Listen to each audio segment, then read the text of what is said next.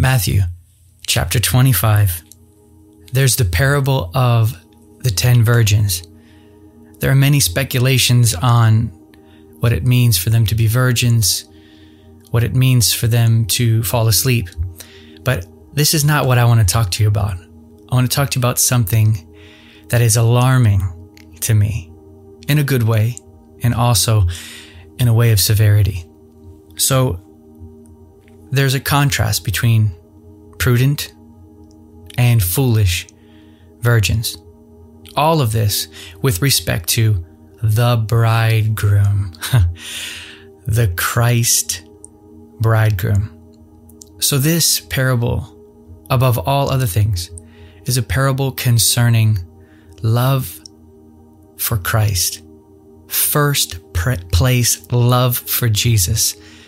It is seeing Him as your husband, your bridegroom, finding all in Him, leaving all others, clinging only to Him. This is the essence and the root of what is being spoken about between these two virgins. So, the first that we see are the prudent. And the prudent take, quote, oil with their So I want to talk to you for a second about the word that is used for prudent. It has to do with thinking, to, to think, and to set your mind and affections. The prudent ones who have oil with their lamps. These have set their hearts upon him. The foolish, on the other hand, the word used for foolish here is where we get our word moron. And it means to not think, to be dull in senses or perception. So you see a contrast here between two virgins, two types of dispositions, two different hearts. The first is set upon the bridegroom. The second is dull, lacking sense, lacking feeling, lacking perception of him. Uh, there's another portion of this that really sticks out to me. When the foolish ask the prudent for some of their oil, their answer is no. They starkly refuse. They will not give to the foolish the place of communion with their God.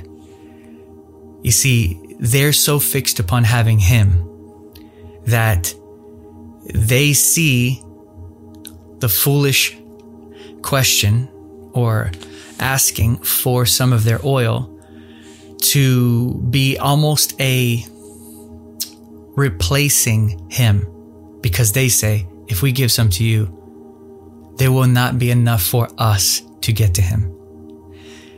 In other words, being with him, to be able to have apprehended him is far greater than even a helping of others. Do we help others? Absolutely. Do we minister? Absolutely. It's the overflow of our lives.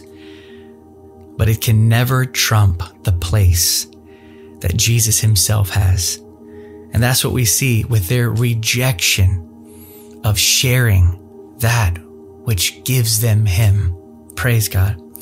So the foolish are looking to someone else. They're looking to others for that which should have been found in giving Christ first place. If they had set their hearts upon him, they would have had found in him everything that was needed.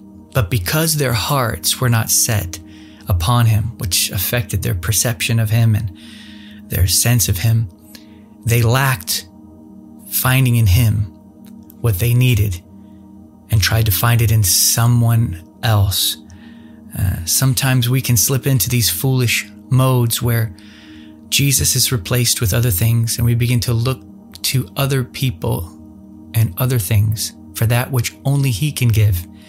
And in the end, it will be a disaster having not had from Him what we need in order to gain Him. You see, everything in life is a small measure of the coming age. If we do not enjoy Him now, we will not enjoy Him when He comes. If He isn't stealing your heart away and running to heaven with it now, uh, what makes us think that we will share heart to heart with Him in the age to come? It is this period that we're in is a dressing room for eternity, as Leonard Ravenhill said. The prudent, those who have set their heart's affection on him and will not give his place to others, these are ready, as Jesus says, and they go in with him. and also, they enter into a bridal experience slash feast. It is your feasting now that prepares you for the feast ahead. It is your going away with him now that prepares you for going into the wedding feast, the bridal chambers with him then. Everything is a small measure now. But the foolish, who have not set their hearts completely upon Jesus, they are not ready and they are shut out. It's interesting to note that to know him or to be alert is what Jesus speaks about. And this being alert has to do with living alert. I want to suggest to you today that it is our living with our hearts set upon Him that is the sobriety and the alertness that Jesus is speaking about at the end of the parable. Be alert. It is this Lord, I will not give your place to anybody or anything else. That is the oil. It's the oil of love. because it's that love that accesses the bridegroom. So a set heart, a set heart is prepared for him. It is as you set your heart on him now that you are prepared for him when he comes. The foolish, they do not know him. As a matter of fact, he says, I do not know you, which the inverse is true. Those who have set their heart upon him, this is how they come to know him. But these foolish have not set their heart upon him. Did they know he was coming? Yes. Uh, were they virgins? Yes but they didn't have an intimate relationship with him. Their hearts were not set upon him. So he says, I do not know you. This means they did not live sober and alert. Our alertness, our sobriety is love fire, the flame of love kept on the inside of the heart for him. So they lack desire and they they are led to a negligence, if you, or by their leg, their negligence. Negligence is uh, a key to recognize whether our heart has been stolen by Jesus or not. It is lack of desire that is a telling of where the flame of love is in our hearts. A.W. Tozer once said, My flame may not be large, but it is real.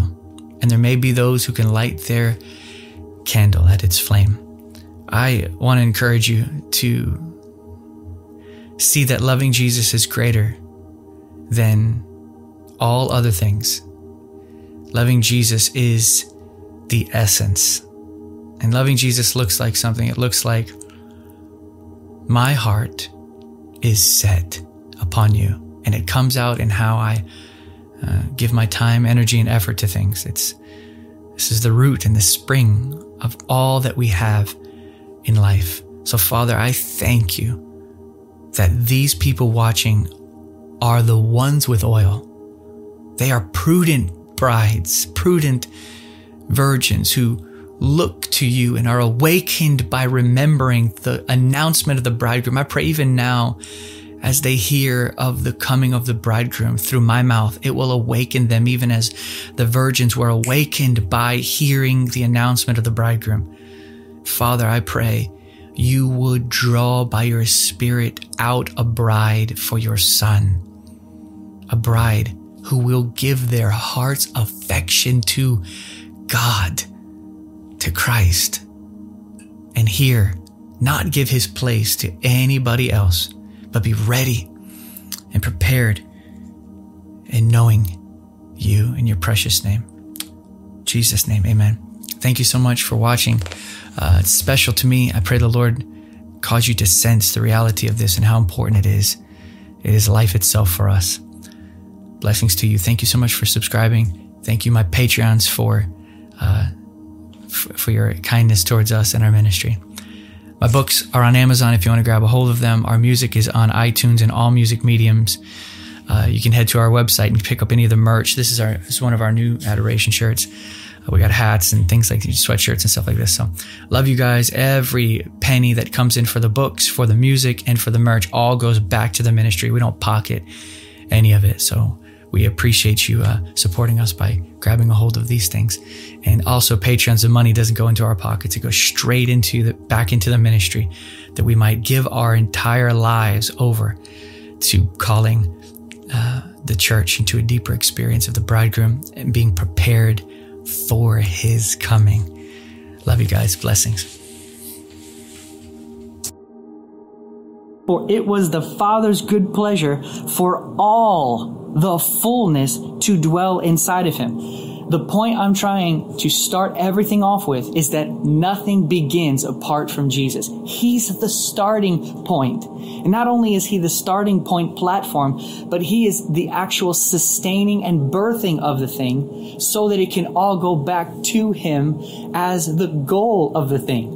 And Revelation is no different. It's all an unveiling of the person of Jesus that is the means by which God performs the things he's going to through Jesus.